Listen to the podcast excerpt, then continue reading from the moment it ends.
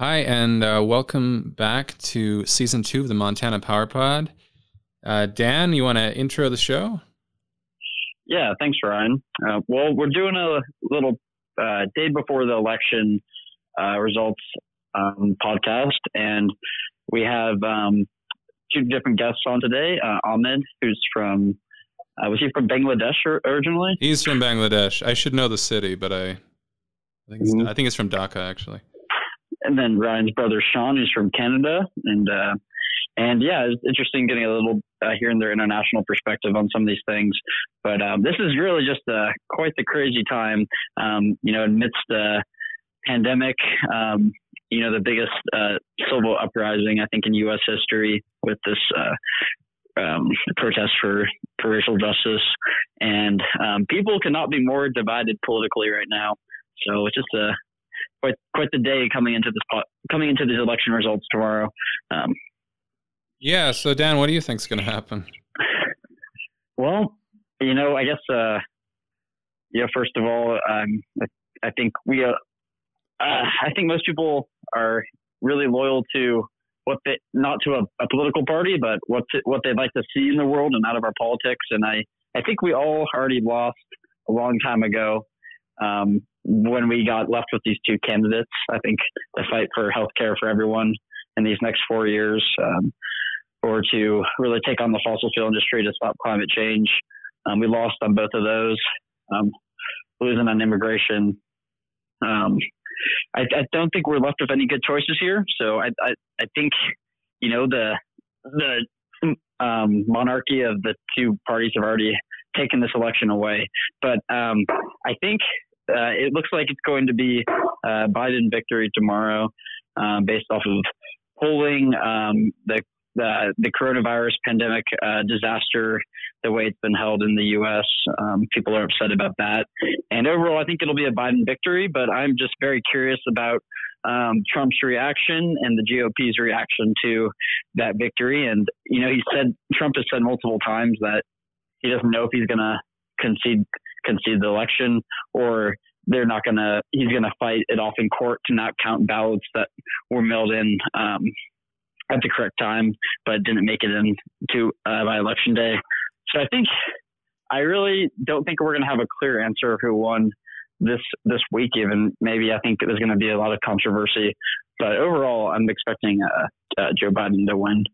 What are your thoughts around yeah I'm, I'm thinking the same thing too. And uh, yeah, I really don't. I don't think it's ever a good idea to make predictions.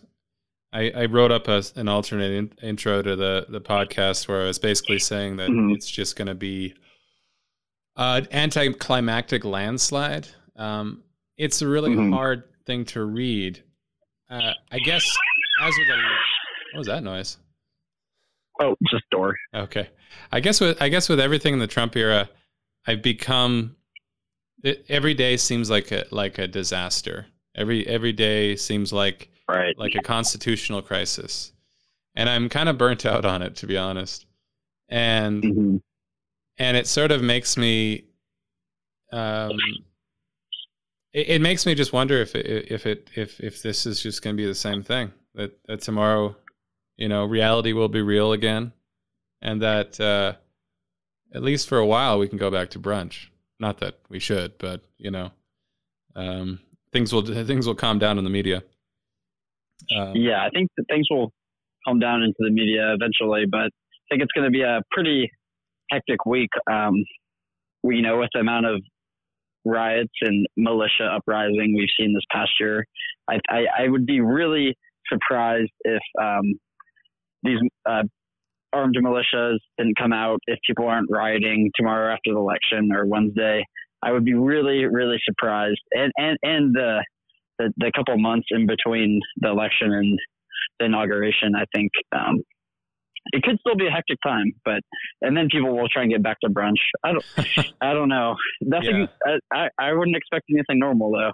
Yeah, yeah. Like I said, I, I don't know. Uh, I do know that there are a lot of very passionate supporters of the president uh, who I guess mm. think that you know uh, this next time is going to be you know he's finally going to deliver.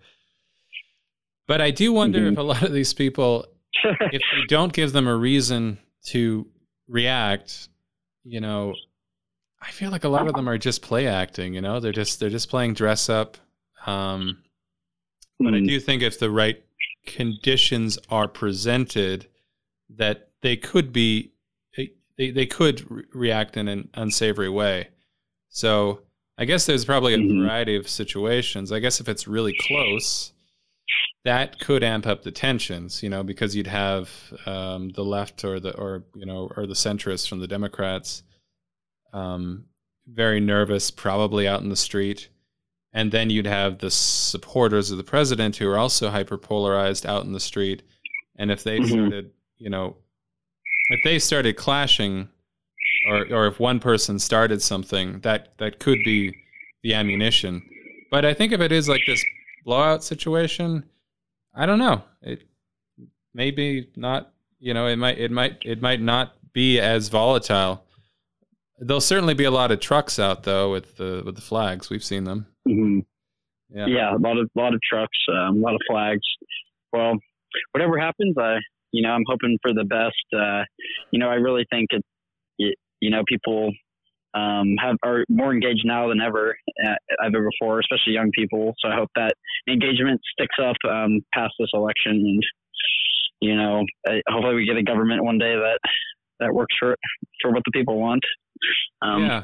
But so what do you do? Yeah, I'm like, oh, what's that, Ron? Oh, I was just gonna say. So what do you what, what are you planning? I, I think people, um, our limited audience, uh, is just looking for direction and as an immigrant, there's only so much I can do. I mean, I, I mostly just sort of you know talk with people and try to do things you know in my community that you know you know small things. Um, but but what can people do if they're concerned and they want to make a change? Mm-hmm. I would be on the well, for, uh, first, I guess we have to get through these elections, and uh, I'd be on the lookout for these uh, protect the results um, actions that are popping up. Um, I know there's one going on in Missoula. Um, I'll check to see if there's one in the Bitterroot too. But um, basically, just uh, be on the lookout for for uh, seeing what you can do to help make sure that um, there's a peaceful transition of power. Uh, and you know, in the future, I would probably just get involved with um, you know mutual aid in, in, the community or or working on some of these campaigns uh, next time around to support some some candidates that uh, meet up with our values. Hmm. But um, right now, it's I, I, think I think it's important to really speak out, especially if um, if the election does is trying to be stolen by by uh, by uh, whoever. But um, yeah, I think just anything but complacency right now. I think right. we all have to be be ready for the worst. Yeah, that's true. So, uh, what are you currently doing? Uh, I mean, I know you're you're managing a, political campaign. Yeah, I'm helping out with uh, Jacob Elder for mayor of Missoula. Um, that election is going to be next year, and then right now I've been uh, knocking doors for uh, Mike Cooney, who's running for governor here, um, hoping that he will uh, beat uh, Greg Gianforte, mm. um, who is just uh, um, he's basically been trying to buy buy this uh, governor's seat. He spent about over eight million dollars of his own campaign of his own money on this campaign. Um, just completely outspending Mike Cooney, um, and just pushing a, a Trump style uh, agenda. So you know, I'm really hoping Mike Cooney wins. Um, you know, I've been keeping a close eye on the Public Service Commission races. Uh, we've got three up for uh, election this time, and it looks like Monica Tranel in uh, District 4 here in Missoula and Tom Woods in District 3 in the Bozeman area both have a really good chance of winning. Mm, wow. And hope, hopefully, yeah, it looks like they've got a quite a good chance. Um, you know, it's it's going to be tough. Uh, Monica's going against a uh, state senator who's uh, been uh, pushing some of the um, and like Antifa scare narratives around Montana and ha- has uh, close ties to some of the militias in Montana. Um, and it's just um, so basically, I'm just hoping that that Tom Woods and Monica will win the P- their PSC seats, so yeah. we don't have to get trapped into you know more shenanigans of Northwestern Energy as we broke down before. But uh, it's a it's a really important election, so yeah. you know I I I I really just hope um, that everybody gets through this without going too crazy, and that we actually get a fair transition of power and and um, you know uphold whatever democracy we still have here. Yeah, well, I think that's a that's a, a well said, and yeah, I'd be especially with Tom Woods really excited to see him uh, you know, get into office and, and, and, see what he can do. He was he was a really great interview actually, and uh, he had a lot of mm-hmm. very very progressive policies that I think would really do a lot to to helping Montana um, move uh, move forward uh, with its energy policy and even even mm-hmm. its telecommunications policy as well. Right. Yeah. Tom under it seemed like on the podcast he understood uh, what Northwestern Energy's intentions are, what needs to be done to stop climate change, and he's he seems willing to take on take on the, these big uh, these big energy companies. So uh, yeah, all power to him. I hope he gets in the, into that regulatory position, hold Northwestern Energy accountable. But um, yeah, no matter what happens tomorrow, I think it's the uh, the world's gonna flip up, flip upside down to some extent. I think this is gonna send shockwaves. I think this will send shockwaves around the world at least. Um, everybody will be watching, and um, yeah, I just really hope we have uh, a, a fair election. You know, which is sucks that you can't, or it's it's not. It's uh, really unfortunate that um, that we can't just assume that we're gonna have a fair election, but.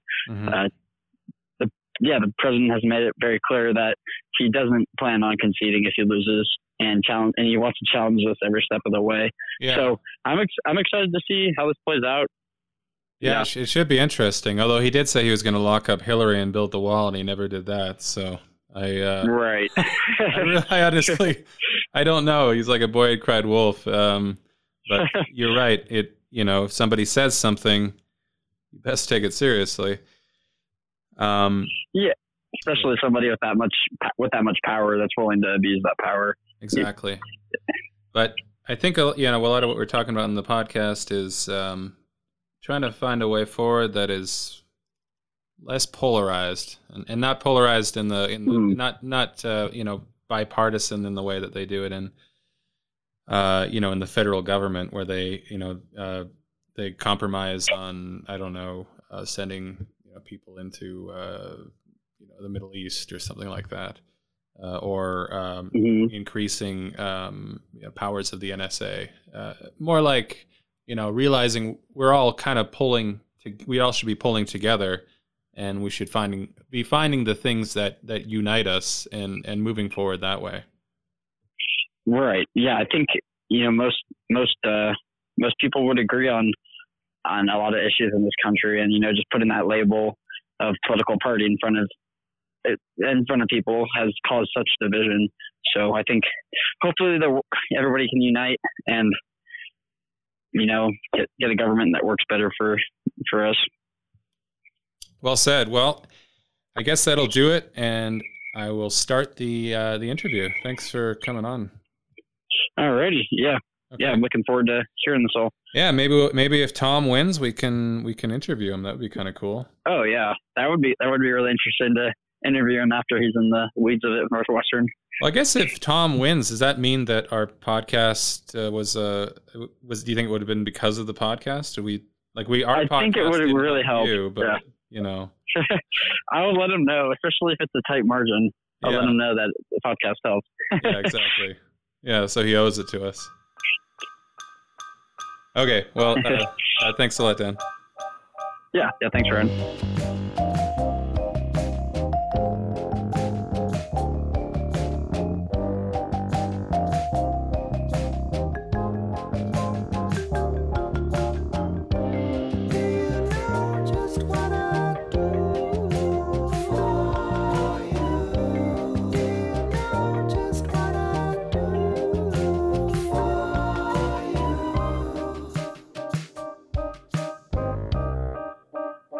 Hi, and welcome to a special Election Day episode of the Montana Power Pod. On today's episode, we have convened a panel of experts to discuss the hyperpolarity of the current moment, possible solutions, and the importance of internationalism. I wanted to start the episode with a quote from Noam Chomsky. There is a kind of official view about democracy. It says that you, the public, are spectators, not participants. You have a function. The function is to show up every couple of years, push a lever, go home. Don't bother the important people who run the world. You've done your job. We can't accept that. Excising Trump from the top of the executive branch is essential. Take the trouble to remove him from the political world. Then go on with the real work of politics creating, understanding, consciousness, organizing, activism, and engagement. Everything from your local school board, your local community, onto the international world, all the time. That includes pressing whoever's in office to keep their word and go beyond. Our guests today are Amitava Roy and Sean Kissinger. Amit, originally from Bangladesh, recently became a U.S. citizen and will be voting in his first election. He has a PhD in elemental particle physics and currently works as a computational structural biologist. Sean, in addition to being my brother and a cool guy, sorry, uh, is an electrician and filmmaker living and working in Victoria, Canada. We have chosen these two specifically because of their divergent perspectives on the current moment. First of all, thank you both for coming on the show. Amit, I wanted to start by asking you this question. And this is going to probably be a bit of an odd one and maybe a bit of a leap. But as a structural biologist with a non deterministic view of biological processes, what would you view as the most rational way of framing the current moment? Uh, are you following the election and the polls? Uh, okay, so uh, let me divide these questions in two separate parts. okay, so uh, I think that the first part of the question, I'll take it as is like, uh, how can we translate a non-deterministic view, and I'll explain what exactly it means to the current situation. Second part is like uh, the predictions that uh, we are listening or hearing with the pundits how how should we take them? Okay. Mm-hmm. so uh, so uh, let me explain, uh, if I understand correctly, what you said by non-deterministic yeah. view. Um, yeah. I mean, so I'm in the field of structural biology, which focuses on determining structures of biomolecules and uh, learning their function from it. Um, however, biomolecules are not static structures. Uh, as they may appear in some experimental conditions, but uh, very mobile and flexible. So I, uh, as my work, I use and develop methods to study the dynamic nature of biomolecules. So instead of non-deterministic view of biological process, I would use the term, let's say, plurality or non-binary view. Now, coming to the political situation here, uh, my uh, observation is like the agenda of the election is very binary mm. in the sense like it seems like the election is a referendum on Donald Trump. Mm-hmm. Now, such referendum is probably necessary under the current divisive nature of the society. Uh, and I do not want a divisive political machinery to rule the USA or any country. Right. However, the binary choices distract voters' attention away uh, from whom they should or should not vote as their representative. Mm-hmm. So I've been living in the USA for 23 years. Uh, one common theme among many of the people I have met is an underlying sadness or hopelessness about a, about the security of a decent life mm-hmm. uh, in the USA, and this is not uncommon among the citizens uh, of the USA. I mean, I've seen that in the citizens in in uh, of Bangladesh or India, uh, the similar frustration. But two things that makes it separate, the situation in the USA separate from let's say what I saw in Bangladesh and India. It's like USA is the wealthiest nation in the world. Mm-hmm. And yet the citizens are facing the same kind of insecurity that I saw in Bangladesh and societal fabric in the USA is very lonely. It is lonelier than the societies in India and Bangladesh. So one has less societal tools to tackle their insecurities. Mm. Now, even though the frustration is a common theme, the solution of the frustration varies from person to person. Mm. Ultimately, every person should be given the tools and opportunity to reach their potential. However, these tools and options will differ from person to person. Mm. And that's where the plurality comes in. So even though the frustration is there, we may think like our choice is binary. Right. Okay, I lost you briefly for a second there, Amit. Okay. Yeah. Uh, so even though uh, the frustration is among most of the people, and it seems like the choice of the uh, uh for this election is very binary. But in my opinion, this, the solution to the frustration is actually very plural. Mm. And because the solution to the plural that depends on each individual person, our political structure should reflect those pluralities. But instead of the political structures in the USA reflecting the pluralities of the citizen, they're reinforcing a binary political system. A binary means like you're only given chance either you believe in this or not this. That's it. Like mm. there is a no middle ground or something.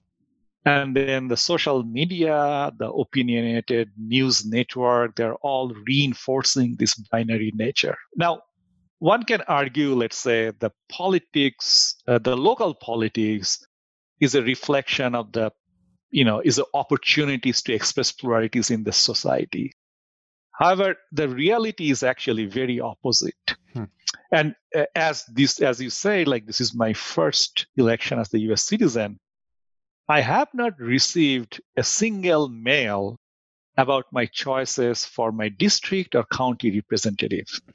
I have received a bunch of mail about the uh, House candidate or Senate candidate or the governor candidates mm-hmm. and have been overdosed with advertisement for the presidential candidates. Now, it is, you know, I tried, but it was not trivial for me to figure out what my county or district representative stands for, uh, whom I have a decent chance of bumping onto.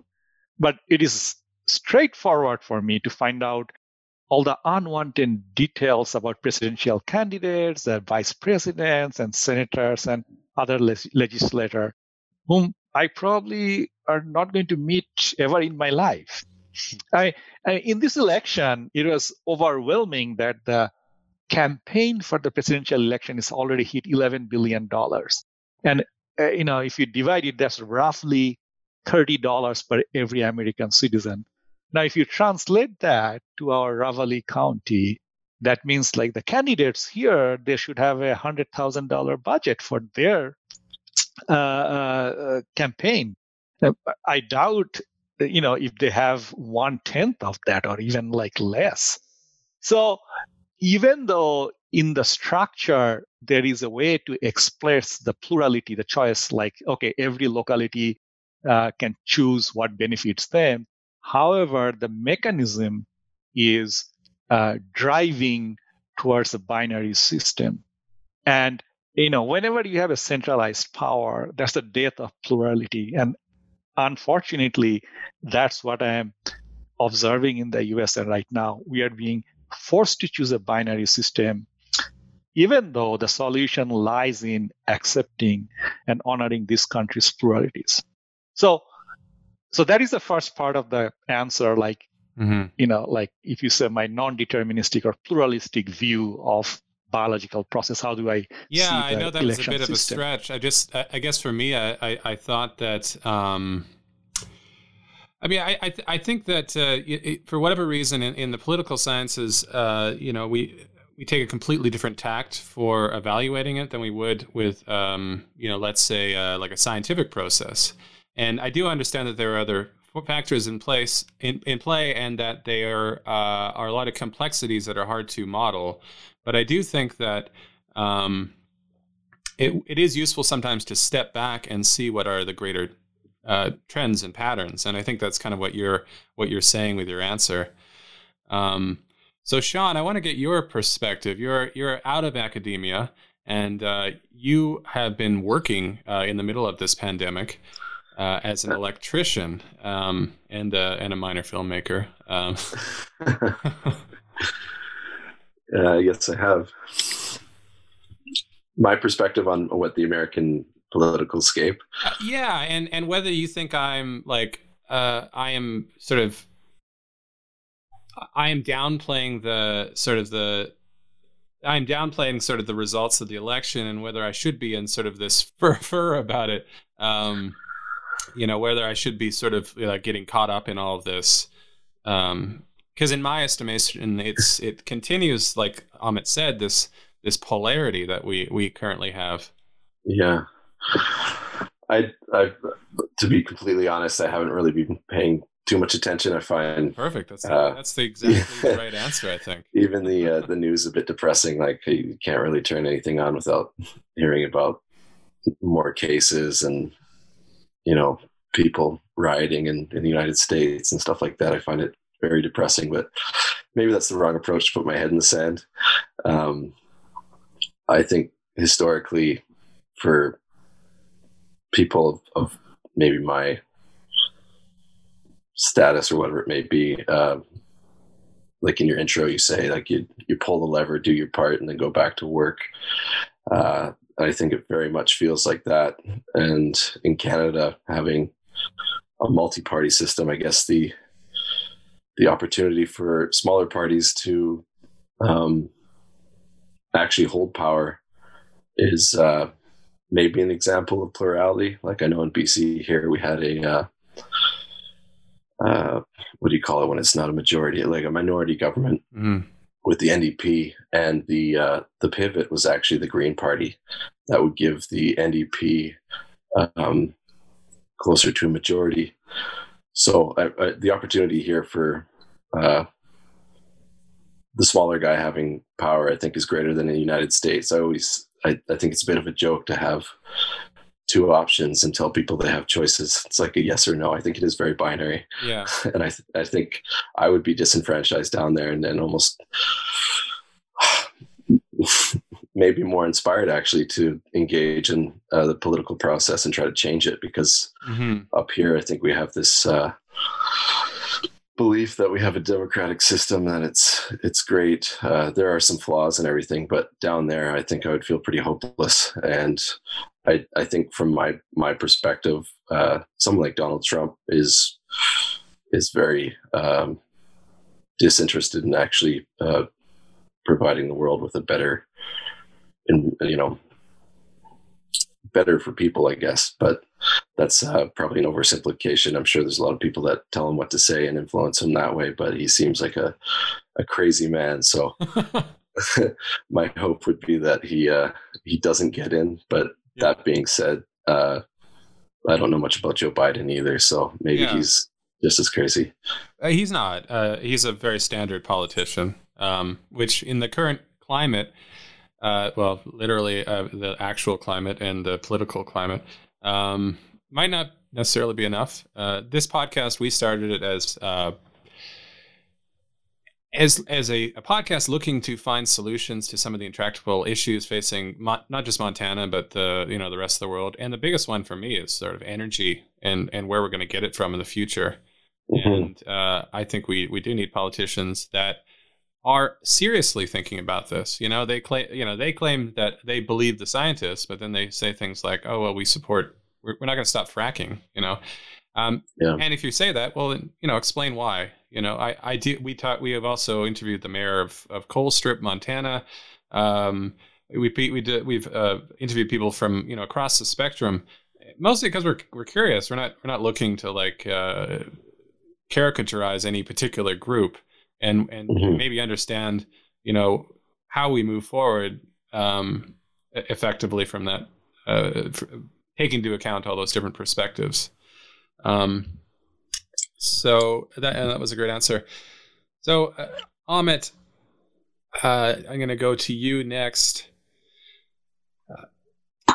what was your you you actually campaigned for the Bernie Sanders uh, in the, for Bernie Sanders? What was what was uh, some of the experiences that you learned in that campaign, and uh, and and how do you see the uh, the, the, the how, how do we move forward from that? That was a moment of hope for for all for a lot of people who feel like they hadn't been represented, uh, and now we're sort of back to square one. But I think for me, one of the reasons I wanted to start this discussion was because I, I don't want us to stop, uh, you know, and yeah, you're somebody who uh, obviously very involved, and I think has a has a great perspective on all this stuff. And uh, so I, am curious to yeah to hear your perspective on, on his campaign and and maybe how you think we can move forward from there. Yeah, so this was my first experience uh, in a political campaign in the USA. And uh, before going to that, actually, what you said, the the quote from the Noam Chomsky that you said in the beginning of your podcast, there lies your answer, and I'm going to elaborate that. So about the campaign, Bernie Sanders campaign, I was relieved to be among people who were actively engaged in political discussions in a civilized manner. My experience uh, in the USA has been that people usually avoid political debate or get highly emotional for it to be a civilized discourse. Uh, many of the people I met during the campaign, um, uh, Bernie Sanders campaigns, were worried about the same uh, security of a decent life and were attracted to the campaign as Bernie Sanders addressed those issues directly. There were some who uh, whose attachment to the campaign was more emotional rather than objectives, though. Uh, I respected Bernie Sanders' campaign because they reached to the grassroots level and drove the whole movement or campaign through grassroots donation. Now, this kind of gatherings should happen more. They should happen often. The reason is like we need to have uh, civil discourse, political debate, irrespective of your political bias. We need to have that regularly. Without that, democracy is not effective. So I, I think, as I said, you said that in the beginning. Uh, the way to move forward is to have such more civic discussions, civic engagements, and have them regularly. Yeah, I, I I completely agree, and and that was my feeling on it too. Uh, and I, am saying this as somebody who can't even uh, vote. Um, it just it, it, you know even um, uh, you know gathering for like the local Black Lives Matter protest. It was it was this moment where we were kind of all out there in the street collectively, and and we were interacting with people, and so uh, you know, regardless of whether you agree with it or not, it, it, the social aspect is very important. And I think that the current moment is one of increasing stratification, you know, along, you know, individual lines. And the, the, the pandemic is not helping that at all. I mean, we're all working from our individual, you know, bunkers, occasionally emerging to order pizza or, or you know, go to the grocery store. Uh, so, and so, uh, yeah, I, that was the most inspiring thing for me. And I also think that when people talk to each other outside of sort of, you know, social media and things like that, it allows them to, you know, see that this person is not a caricature, you know, and it allow and, and it it's much harder for somebody to um yeah, I, yeah, I think a, a lot of the, the, the, current problems are, are fostered by our, our, our sort of uh, collective, like you said earlier, bi- the binary society of uh, nature of the society that's being uh, further uh, accelerated, and having that moment where we could all kind of talk and and not feel judged was was very powerful. So, Sean, I'm going to ask you. What were your what was your perspective as somebody coming from uh, the socialist uh, red uh, state of Canada on the Bernie Sanders campaign? Uh, what were they saying in, in Canada? How how is that? I mean, your your limited experience with with that. Again, it's um, not your country, but it was inspiring to to me as a as a Canadian living in the states. Yeah, I I think as far as interests go, um, he was probably the most compelling uh, as far as introducing ideas that are more similar and aligned with what we have up here.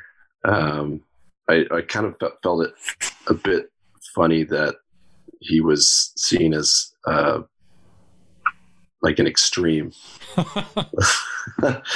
and that the idea of considering him to be a presidential candidate was uh, far fetched, and that you know it was amazing that he even became as close as he did to uh, competing for that position with Biden. Um, but I thought it would have been really interesting to see what happens to the United States. It might have been actually dangerous and awfully divisive if he was yeah. elected. Um, but here we are, anyways. It might be just as dangerous to continue with Trump. So why not try something different? yeah, and and you know we, I think we all sort of went when Obama was elected. We sort of all collectively went to brunch and said, uh, "Okay, this guy's got it together," but I think anybody who is um, uh, intellectually curious, maybe, uh, would look at the results of that eight years and think, "Huh, maybe, maybe, maybe we should try something different," because it it didn't seem to uh, have the um, desired effect. And I, I know that might be hard for some people to hear. Um, mm-hmm. Certainly harder. It was hard for me to to realize, but I wouldn't be uh, uh, observing reality in, in a I, I feel like I wouldn't be observing reality a- accurately if I didn't at least consider that. Um, yes. So, so consider having like a different consider uh, option that, other than like maybe, the status quo. Yeah, we need to try something different. And and and like you said, it, it's not radical. It's based a lot of a lot of ways. It's actually going back to the the baseline principles of the of the United States. Um, I think it goes against the uh, the idea, like the American dream, of having uh, the opportunity to attain greatness on your own at your own means and uh, claw or scratch your way to the top mm-hmm. and on the backs of other people uh, at their maybe disposal. Uh, whereas I think the more socialist thing is kind of hard to understand because it's actually sharing resources and, and trying to bring everyone up and closer to, uh, in my opinion, harmony. Uh, if everyone has access to yeah education or whatever it may be, healthcare, uh, I don't think that's crazy. But mm. I think it goes against this uh, me first mentality that I think may be uh, part of the American mindset. But that might be an oversimplification. No, I think that's a true. I think that's fairly accurate, to be honest. Um, and I think also people confuse. Uh, they confuse what freedom actually is and how you get there.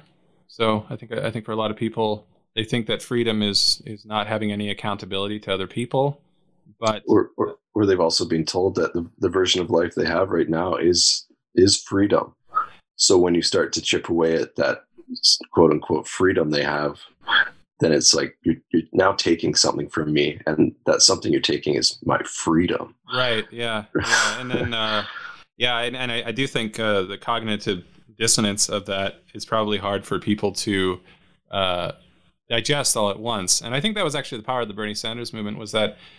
I mean, he didn't come across as a crazy radical. He came across as a nice old man who wanted mm-hmm. to help people and uh, uh, and he still does. So I think he had a very uh, uh, measured approach. Like he was actually quite capable of, of showing kind of the examples of of what his platform and uh, would benefit people and how instead of just screaming about the other side being bad and it's wrong he was just trying to show his ideas um, without necessarily yeah, hard to describe it. it. It just felt like he was very logical and and clearly understood, and uh, that's what I appreciated about him. It wasn't uh, hard to see what he was trying to yeah to accomplish. And I do think yeah, a lot of people sort of you know make uh, intellectual leaps and, and don't realize that you know maybe we don't we don't need to. Maybe our our, our the our salvation is in simpler solutions. I guess that's the uh, the Occam's razor. Yeah, exactly. Um, so I'm gonna make a make a, a turn in the conversation, Amit. So we've been living in this moment of a pandemic uh, in the United States and globally.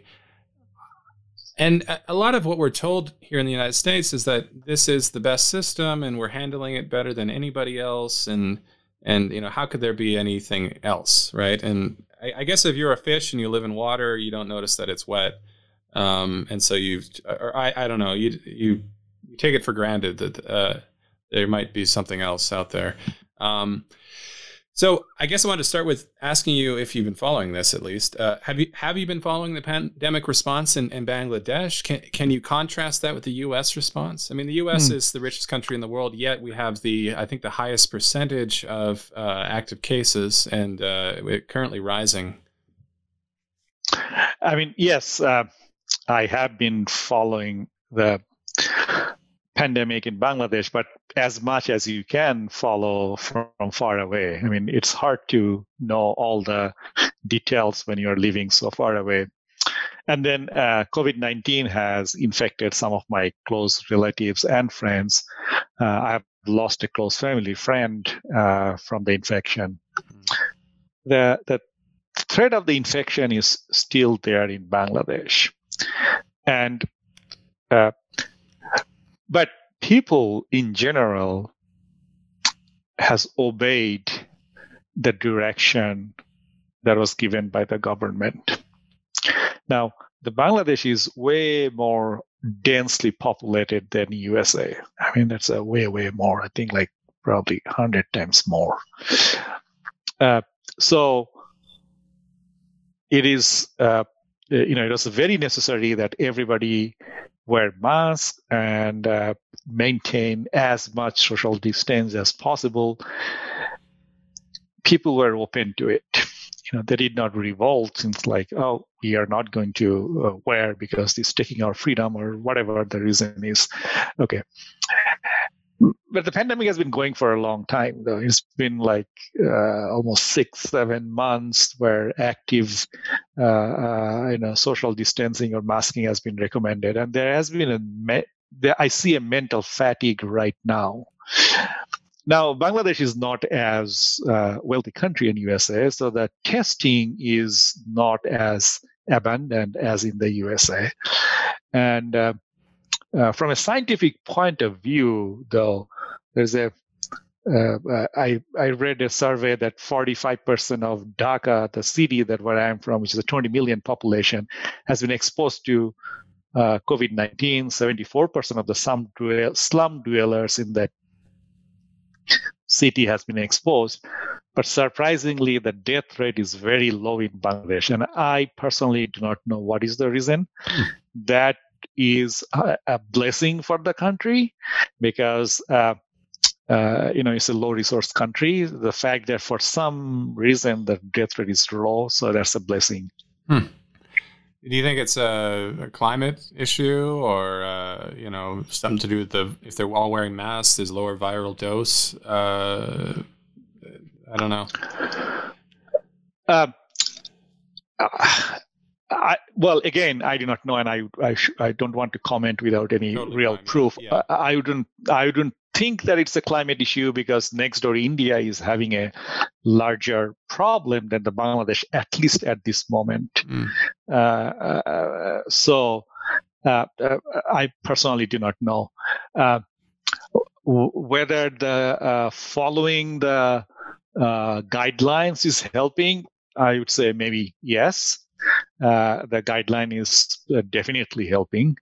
Uh, but uh, if that is the only reason for the low death rate, that I do not know. Hmm. Yeah, because, well, even India, though, I mean, they, they have had a, a, spike in cases, but relative to the United States, still a lower death rate. Uh, as a, but it could be that so, it's just such a big spike; it hasn't caught up. I'm not sure. Well, I mean, there is other portion of it. Most of the Indian and Bangladeshi populations are very young. Mm, okay. Uh, so when you look at the overall average, because the younger age group dominates the uh, population, they will, the average will be lower. Mm. Uh, where U.S. population has a you know larger portion of uh, senior citizens, uh, and you know these will be all interesting studies that uh, I'm looking forward to. Yeah, no kidding. So, Sean, I'm going to go to you next. Mm-hmm. So, uh, as a Canadian, uh, how, I, I, haven't been living there. I've, I've, been I've been sort of cut off from everything that's going on. Uh, I just assume that everything must be crazy everywhere. But but how how has the or sorry, not crazy. Everything's fine here. Um, how has the uh, how, how has the Canadian re- government responded to the pandemic? How, how's it going? Um, I, I I would say really well, but recently, I guess with people going back to school and and uh, the emphasis on the economy opening up again, um, cases are coming back. Uh, where I live on Vancouver Island, we're surrounded by a giant moat, uh, so we're kind of very much uh, experiencing low rates. Whereas I know in Vancouver, uh, it's it's growing quite a bit. Uh, the nice part is, I guess our policies aren't super um, hard to understand. You know, wear a mask, uh, maintain the social distance, sanitizing everywhere. We've got the shields up at the grocery store, and I'm assuming it's the same down there with you guys. Um, but they have some places have started to make masks mandatory. But they haven't made it mandatory. Oh, to work. I'm surprised they haven't done that already. Uh, yeah, and that's what I think. There's a little bit of uh, confusion. I, it would be nice for, I think, businesses to have a clear direction from whether it's the provincial or the the federal government on like what exactly uh, is being expected of people because you can, you can go into some places and and there's no masks and you go into other places and everyone has to wear a mask and mm. the nice part I noticed though is there's there's uh, the general population here is just kind of taken to wearing masks and it's it's kind of like a you're the odd man out now if you're not wearing a mask in public so mm. um, I'm kind of encouraged by that to see that everyone's taking it seriously uh, there's a weird I mean, like the the younger populations are are kind of being targeted for being irresponsible, and uh, some of the outbreaks are related to stupid parties and things like that. But uh, I don't know. I thought the the response was really well uh, well done. We had the CERB, so people that were affected by COVID as a result in their job being lost or being laid off uh, were entitled to a two thousand dollars a month. Wow. Uh, stipend. I think they just ended that um, in September. So I'd be curious to see when when numbers start going back up, what they're they're going to come back with if we're going to have another program. Um, they were offering, you know, small businesses uh, low interest loans to uh, help them pay their staff. Um, wow. I know some, some of the bigger companies, like the the Keg, which is a restaurant up here, actually uh, immediately shut its doors, sent its staff home with the the food that was going to go bad um, to feed their themselves, and they agreed to pay their salaries uh, for three months. Um, so the government would pay the benefit to the company, and the company would then uh, pay the employees, which I think was smart because it lessens the burden on the government to have to uh, provide, so they can, you know, give an allowance to one source and and have that source kind of take care of what you'd call like unemployment. Um, I don't know. There's been a lot. I, I think it's it's uh, you're always going to have in politics like the the opposition commenting on they're not doing enough and or they're doing too much. You know, we're not mm-hmm. making money, so what's going on? But right, right. I, I feel confident that we we have good leadership and. Uh, I just I think the one thing I would complain about is they're they're they're not quite as uh, specific on on individuals and how they should behave. But I think people are taking upon themselves to to do that. Hmm. Yeah, it sounds like a lot more buy-in. Also, this whole thing is. I think I've been here in the United States too long. This whole thing's blowing my mind when I'm hearing about it. we got, twelve hundred dollars, which was great. Um, but once, I, right? uh, but uh, I haven't heard. I mean, there was a six hundred dollar uh, unemployment uh, boost. I think that Bernie Sanders pushed through. But um, yeah, this sounds very humane and uh, so it's amazing. sorry, it was. It, I remember when it first happened, I thought they must be doing something more. So was it actually just the one twelve hundred dollar uh, chunk of money for yeah. everybody? So it, it's more than that. So there was a twelve hundred yes twelve hundred dollar chunk for everybody. Um, mm-hmm. Luckily, I haven't been affected by it, so I, I am a little bit out of the loop on everything. But uh, they're they uh, they actually boosted unemployment uh, by an additional six hundred dollars for the first few months but that ran out I think a month ago or so. Um, and so I think they what they did was they put in a three hundred dollar. They reduced it to three hundred dollars. I can't remember. Anyways, but uh, but honestly, a lot of the money uh, went to large uh, multinational corporations, and it's basically going towards you know uh, increasing corporate monopoly. I would say, unfortunately. I guess I'll, I'll, I'll I'll swing back to the election. We'll we'll end we'll end it on on that because that is sort of what I what I started with, and I think it's it's good that we really haven't discussed it because it, in my I, to to me I think it's important, but I don't think it it is the thing we should just only be focusing all of our energy on. Um, if that makes sense. So Amit, for you, was the election result in 2016 a surprise? Um, and did it make you re-eva- reevaluate any assumptions you had about U.S. society and politics? I know for me, it it did. Um, it was sort of like after 9/11, where I had been aware of sort of activists sort of crowing about certain issues, and but then you know in that one move moment, you're like, oh wow, okay, so maybe all this stuff people were talking about has consequences and and and uh, it, yeah, it was a revelatory moment. I, I felt bad that I'd been sort of lulled into complacency. If that makes any sense. Yeah, uh, the 2016 result, uh, well, the election actually, the 2016 was sur- was surprising to me, but not because of the outcome. I mean, because the result is what it is. It is a reflection of the society what was surprising to me is like how out of touch the politicians were with the population. In the sense like leading up to that election uh, uh, uh, almost no one could believe other than probably trump's campaign that he may win.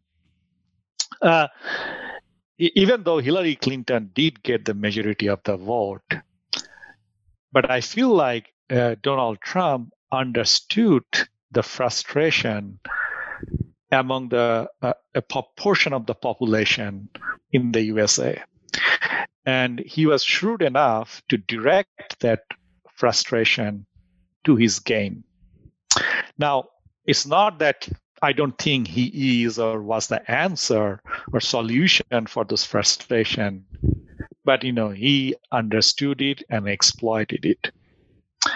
Um, so that that was the surprising, like how detached the politicians were uh, from the population. Now, did it did it made me reevaluate my assumptions?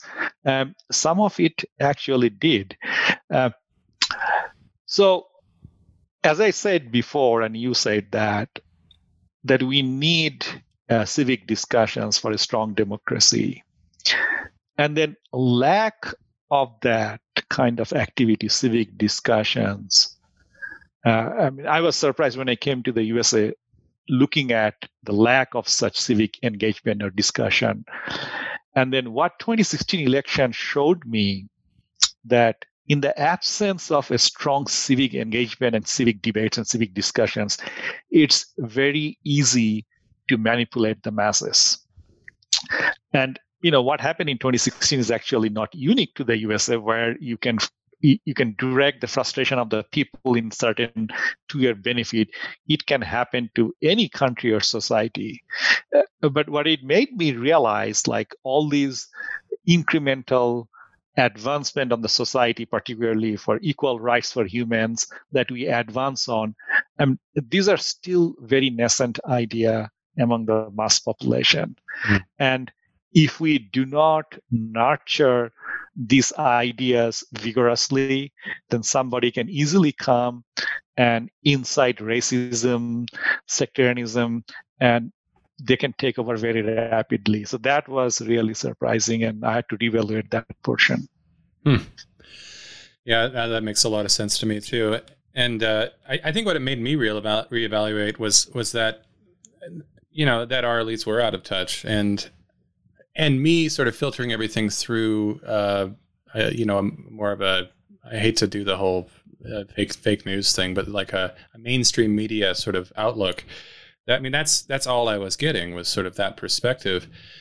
But uh, I mean, I guess uh, the first thing is the U. I think people maybe discount that Donald Trump's election was also very lucky too. You know, it was a confluence of, of factors that might not ever happen again. That's why I think part of the reason why, for I think that we shouldn't be freaking out as much uh, about this election as, as as we are. But I also think though that that we should use that as a lesson to you know pay attention to why his particular brand of uh, snake oil has been so um, widely um, consumed. Uh, and I, you know, I think that the biggest thing is, like you said, is, is civic engagement, and and and you know, maybe paying people twelve hundred dollars a month. At, but uh, Sean, I guess I want to maybe go over to you. And what did what were your thoughts on the 2016 election? I know my favorite part was watching the uh, what was what was that video we watched of the of the election coverage where everybody was a farm animal or something? was it super? It was it's super. Um, I forget what the channel's called. Yeah, he was on. I think he got taken down. so uh, they they did the inauguration um, with pigs and farm animals and uh, dress them up, and it was pretty surreal to watch. It, that was the extent of my. We watched my, it with. Uh, or, or, sorry, not uh, never mind. Uh, we watched it with a friend who was a Trump supporter, and I think he was uh, uncomfortable. uncomfortable. uh, I mean, I was pretty shocked, but um, maybe not surprised. Uh, mm. I, I think uh, my thoughts were that maybe it was kind of a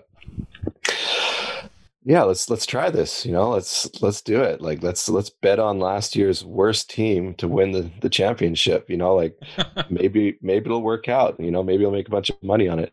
And uh i i think people are kind of regretting that. So hopefully the people that kind of threw their vote away thinking that you know we'll see let's let's throw it in there uh are a little more cognizant of, of the value of their vote this time around. But maybe Kanye will get in, right? Maybe. I, I, I think we've just they've just tried they've just basically redone 2016, but it's it's probably going to work this time because you know uh, I didn't understand it, but apparently Hillary Clinton was was was not particularly popular.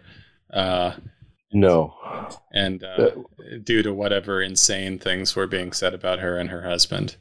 Um, so, well, my my thought was that sh- they were uh, smuggling pizza through a or smuggling children through a, a, pizza restaurant. That's that's what the CBC so was covering. This is what they're here. talking about in Canadian broadcasting. Yeah, Hillary Clinton. Yeah, she's a child molesting ringleader. Yeah. Um, okay.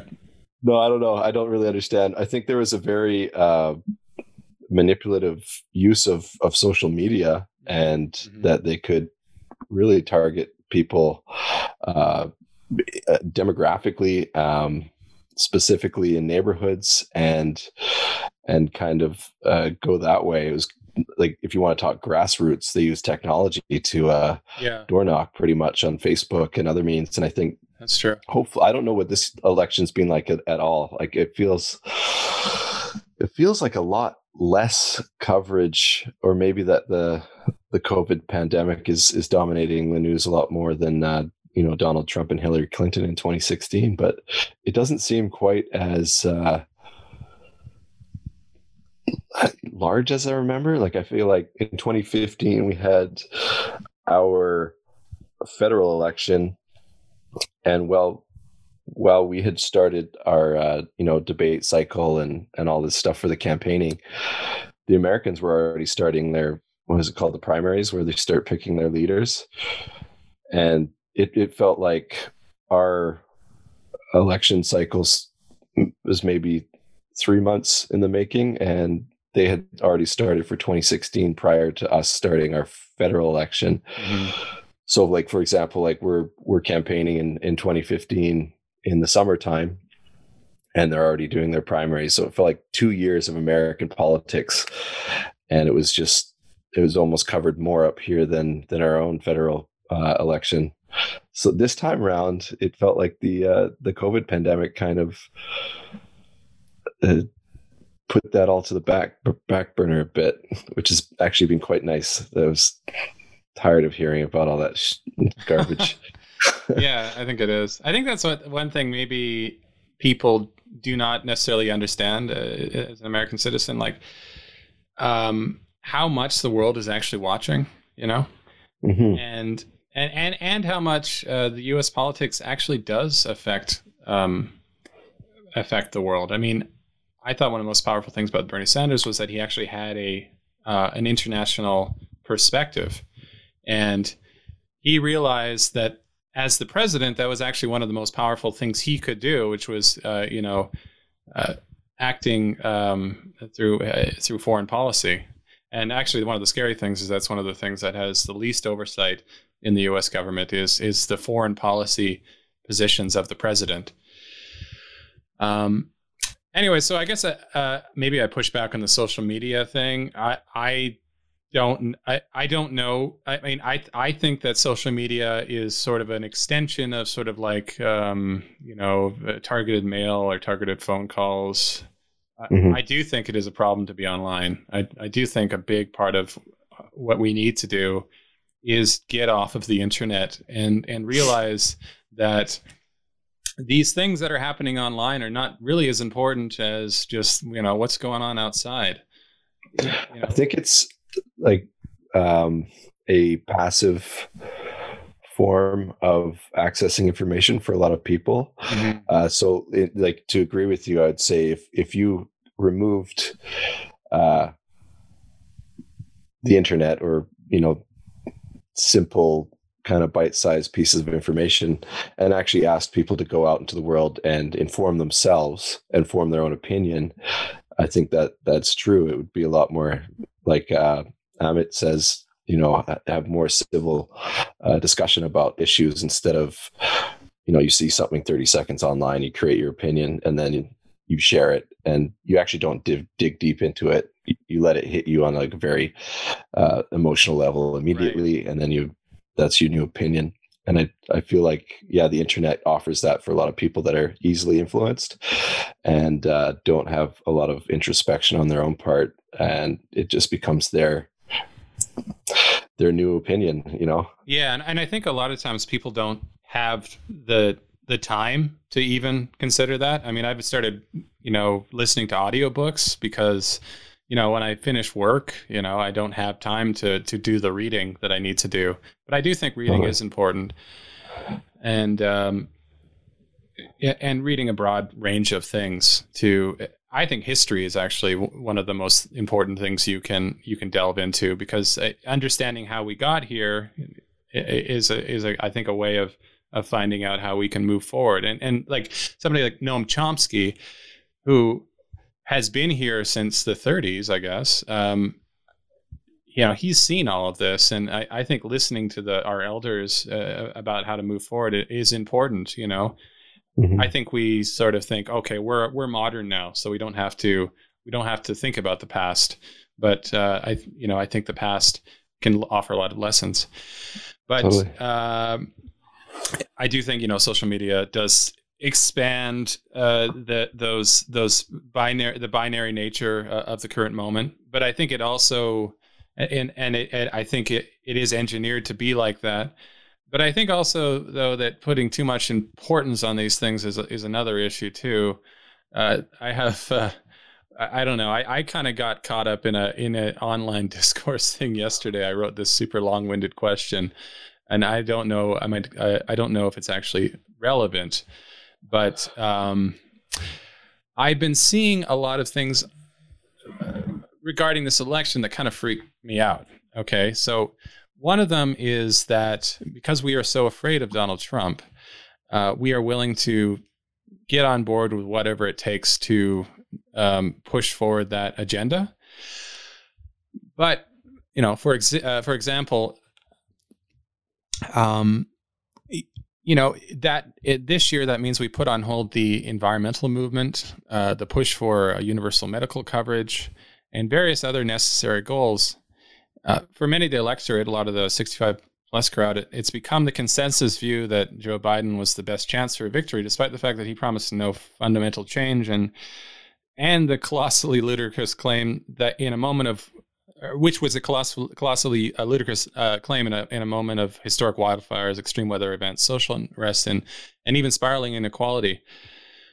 Um, so, you know, recently I, have you know I've seen uh, a, a, very concerted effort to kind of gloss over any criticisms of the Biden campaign uh, in an effort to sort of prevent another tr- Trump win. And and while I, I might you know laud the the goal of that because it is important to uh, to to get him out of office. I do think that it further delegitimizes the media, you know, because uh, if it's so clearly partisan, then you know it adds to that continuation of the uh, the binary sort of movement we have in in this in the public sphere. Um, and that also includes the distrust of experts as well. I think that's also playing into the some of the the, the distrust of wearing masks and things like that.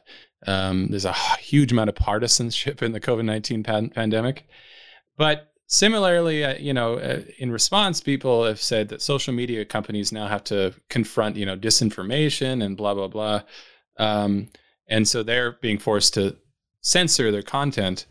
Uh, but you know nobody ever talks about how these companies are also some of the biggest financial contributors to democratic campaigns um, and if people are getting all their news from these sources but they are controlling sort of what people see even if it might be well intentioned uh, i think that can have negative consequences so i guess my basic point is that the, the road to hell is paved with good intentions so for instance, the Iraq War, the Patriot Act, the war in Afghanistan, they were all thought to be just because you know we were responding to the they were responding to the terrorist attacks in 9/11, um, and under you know Barack Obama's leadership, the use of drones was thought to be justified because he was a competent leader.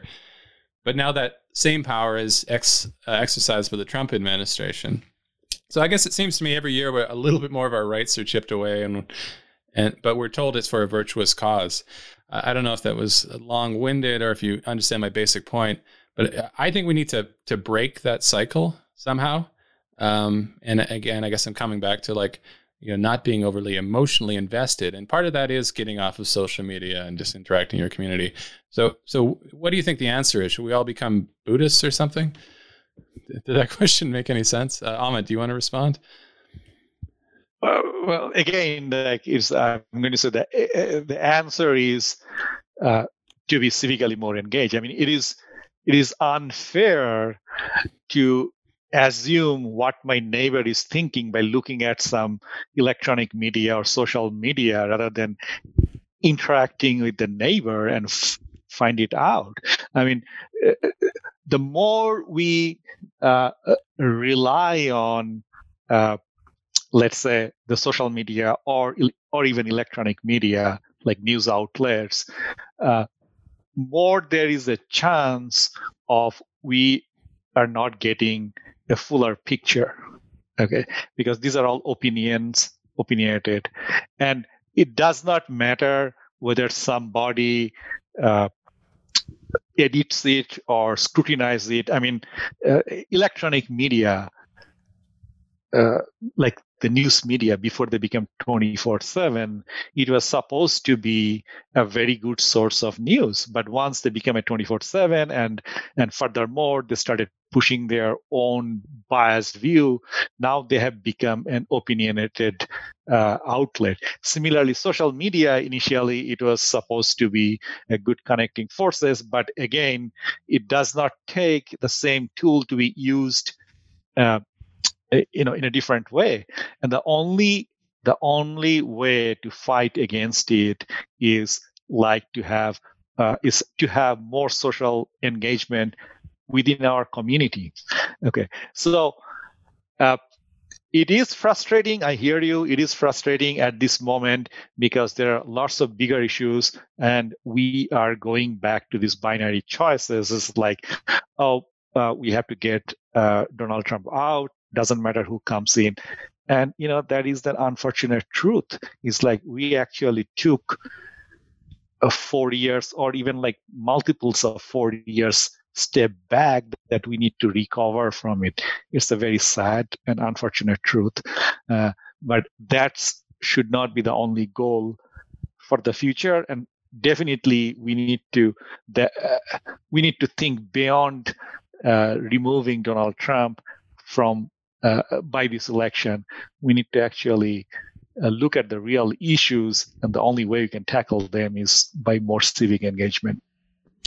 Yeah, no, I tend to agree. Um, yeah, I guess it'd be tough for Sean to answer that question, but uh, yeah, I think uh, look, playing the long game, not getting kind of bogged down, sort of these very petty arguments about you know uh, whatever's going online or you know in the media. I, yeah, I think that that is the key because because ultimately, I mean, who cares, honestly? Um, but uh, like I said, we ultimately need to aim higher than the myopic focus of regional politics. We want to tackle the important issues of our time, namely climate change. Uh, but at the same time, you know, actively engage with each other socially. It's a weird sort of. Um, there's. I feel like there's a weird. There's a weird sort of uh, du- uh, duality of, of thought there. Um. Anyways, I think uh, a global political uh, outlook is the key to solving some of the intractable issues that we have uh, at the same time. How do we how do we get people to care about what is happening outside of the borders of their respective countries? I'm not sure if I framed that. Yes, I mean like, tackling global issues like climate change is a priority to humanity. Uh, however, it's not an easy task definitely not in the USA. One of the reason is like I can tell you, I do not know how is it in Canada, but definitely in Bangladesh and India, a major portion of the news was international news. But if you look at the US news, uh, a very minor portion of the news is actually international news. So and then whenever some international news actually do come in they come in from uh, often from the wrong reason i mean like if you go around ask like what kind of uh, what kind of government system is in Mexico or uh, uh, let's say other neighbors in the Caribbean islands, uh, I doubt many many people in the U.S. know whether they ever come into the news in the U.S. So there is a, a an artificial barrier being created. How much uh, how much uh, information comes from outside to the U.S and that makes it even so that makes it very hard for an, a typical us person to be empathetic to the problems that is not on their face i mean it is very hard for somebody to be empathetic oh the water rise is going to take 15% land away from bangladesh it is very hard because uh, I mean, like some of the people I met from Bangladesh, their first question is like, "Oh, I heard like there are so many famines and uh, floods." Well, those are 40 years back. The country has moved a long uh, s- since then, and th- that lack of knowledge about the international community makes it harder for the US population to be empathetic to the global issues. So to overcome that, I guess like we need to spread the knowledge, we need to create the empathy. It is typically it's very hard for to make people empathetic about something that's not on their face. So uh, this is the only way forward. I think is like just make them more aware and and uh, and show like you know how a global event can have local effect. Hmm. yeah I, I, think that's true too. And uh, yeah i mean I, have re- I, have I, I, mean i myself have, have tried to uh, educate myself a little bit. And and, and i think what I, I realize is is that the uh, you know, even the media in Canada, uh, it has this view of the world as sort of like, um, yeah, it's incredibly reductive, I suppose, um, and it almost sort of places the lives and stories of people in other countries as somehow lesser than the civilized Western, uh, modernized Western countries, and uh, I think that yeah that yeah that the education is, a big component in, in, in breaking down that perception. Uh, you know this this idea that there's two kinds of of, of people, two two kinds of of humanity. Uh, I'm not sure if that makes sense. Um, so I guess uh, that that kind of sums it up. So are you uh, Amit? Uh, are you thinking of, of, of ways to to engage with your community like you've talked a lot about that uh, you know, post election now that that you have more ability to do so. Uh, i was thinking actively before the pandemic. So uh, and then hopefully once the pandemic uh, dies down or we have a, a, you know a treatment or vaccine for the uh, infection we can get back to it. Uh, eh, so my idea was to have a common space where uh, and invite people and slowly uh, uh, hopefully it will get bigger uh, as people get to know more about it where they can where we can get together in a regular basis and just discuss the effect of uh, decisions by the local politicians uh, and then how we can uh, make the local processes more transparent and how we can get more involved. Um, uh, and then, you know, of course, other bigger political issues too. Is just uh, so. Yes, I do have a I do have a space now where I can invite people to for them to regularly meet. Uh, uh, you know, you don't have to find other spaces. So that was my idea. Uh, now you know everything is on hold for now. So let's see. Yeah. Uh, what future brings. Oh, that makes sense. Now, I guess full, full disclosure, uh, we all recently worked on a small film for something called the 48 Hour Film Project. And again, for me, that is another one of these things where it's people getting together across backgrounds and and you know coming together for a collective goal and i don't know how we expand that model but i think things like that. I mean, it's a non-political space, but it allows people to kind of, you know, see their collective humanity, I think. We had to pare back our team this year quite a bit. But um I mean, I'd like to do more more things like that. You know, maybe a larger small film if we could. I don't know what you what you think of that too, Sean. Um, that's just interesting. I like how you you, you brought in the uh, the the personal aspect of, of community uh, with that 48 hour film festival. And I agree, it was a lot of fun. Um, to Amitabh's uh, point of uh, empathy, and when he was talking about the media and understanding other people's worlds and, and how they have their issues and everything like that, I would say, uh, me personally, I'm, I'm not necessarily the most well versed uh, in politics, but my my view of of community and uh, like you say developing empathy is is participating in things like like the 48 hour film festival or you know joining a like a choir or, for example or a jogging group where you're you're not necessarily there to influence people but you're you're seeing that the world is not necessarily as it's told to you on online or on the news.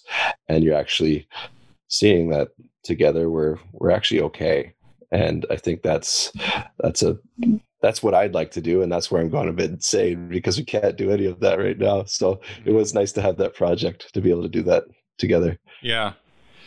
Well, well, hopefully uh, we're, we're we're doing our premiere tonight, um, and uh, I'm curious to see what other people think of our uh, uh unique sense of humor. Um, and uh, whether it whether it translates to a broader audience, I was pretty happy with it yeah, I thought it was a lot of fun. Are you going to release it on YouTube? Um, uh, uh, because a lot of my friends are asking for it. Oh yeah, definitely. Uh, yeah, well, you stole the show, Amit. Uh, yeah, the, the doctor is great. Yeah, so it was fun to work on it. But yes, if, when you release it on the YouTube, let me know. Yeah, you know, it'll be fun to share. if you're in, if you're interested, there's uh, there's a screening uh, tonight on out, out of Seattle. There's an app you can go on, but uh, I think it's like twenty dollars. So not not expecting everybody to pay money for that, but uh, that's that's an option if you wanted to see the the other people um, involved and what they're up to. But uh, yeah, I agree with Sean. I think hmm. I think these we need we need to do more of these things that sort of uh, you know show how how we uh, you know how uh, yeah, just show that we're you know we're that we're really not as different as we think, you know, and, and all these sort of boundaries we put up to with you know to to each other, be it like education, um, uh, well, actually, education is a big one, but uh, uh, you know where you work. Um, yeah, we have to find a way to bridge that class divide, I guess, and and uh, and I think part of it is just sort of getting out there and uh, and finding out what other people are talking about. Mm-hmm. Yeah. So that that's all that's all I've got for today, guys. I think it was actually a really great discussion. I think this was this was the best episode of the podcast we've done yet. Um,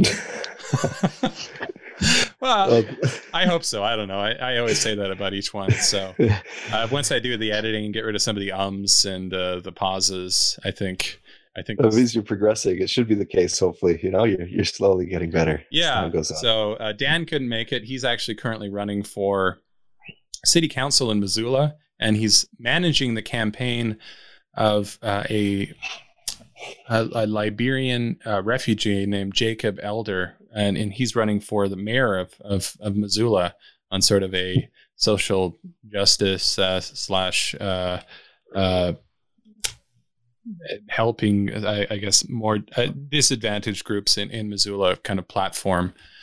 Um, cool. Awesome. Yeah. There's next Helena. Helena had a uh, uh, uh, immigrant uh, mayor, a first black mayor in the Montana. Wow, that's oh, awesome. Wow.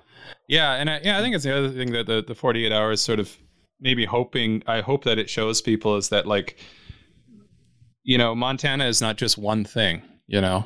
It's uh there's there's there's a lot of different people who live here and uh and so they're probably surprised when they see sort of our our diversity, I guess, of of uh, in represented in the in the films that we've been making.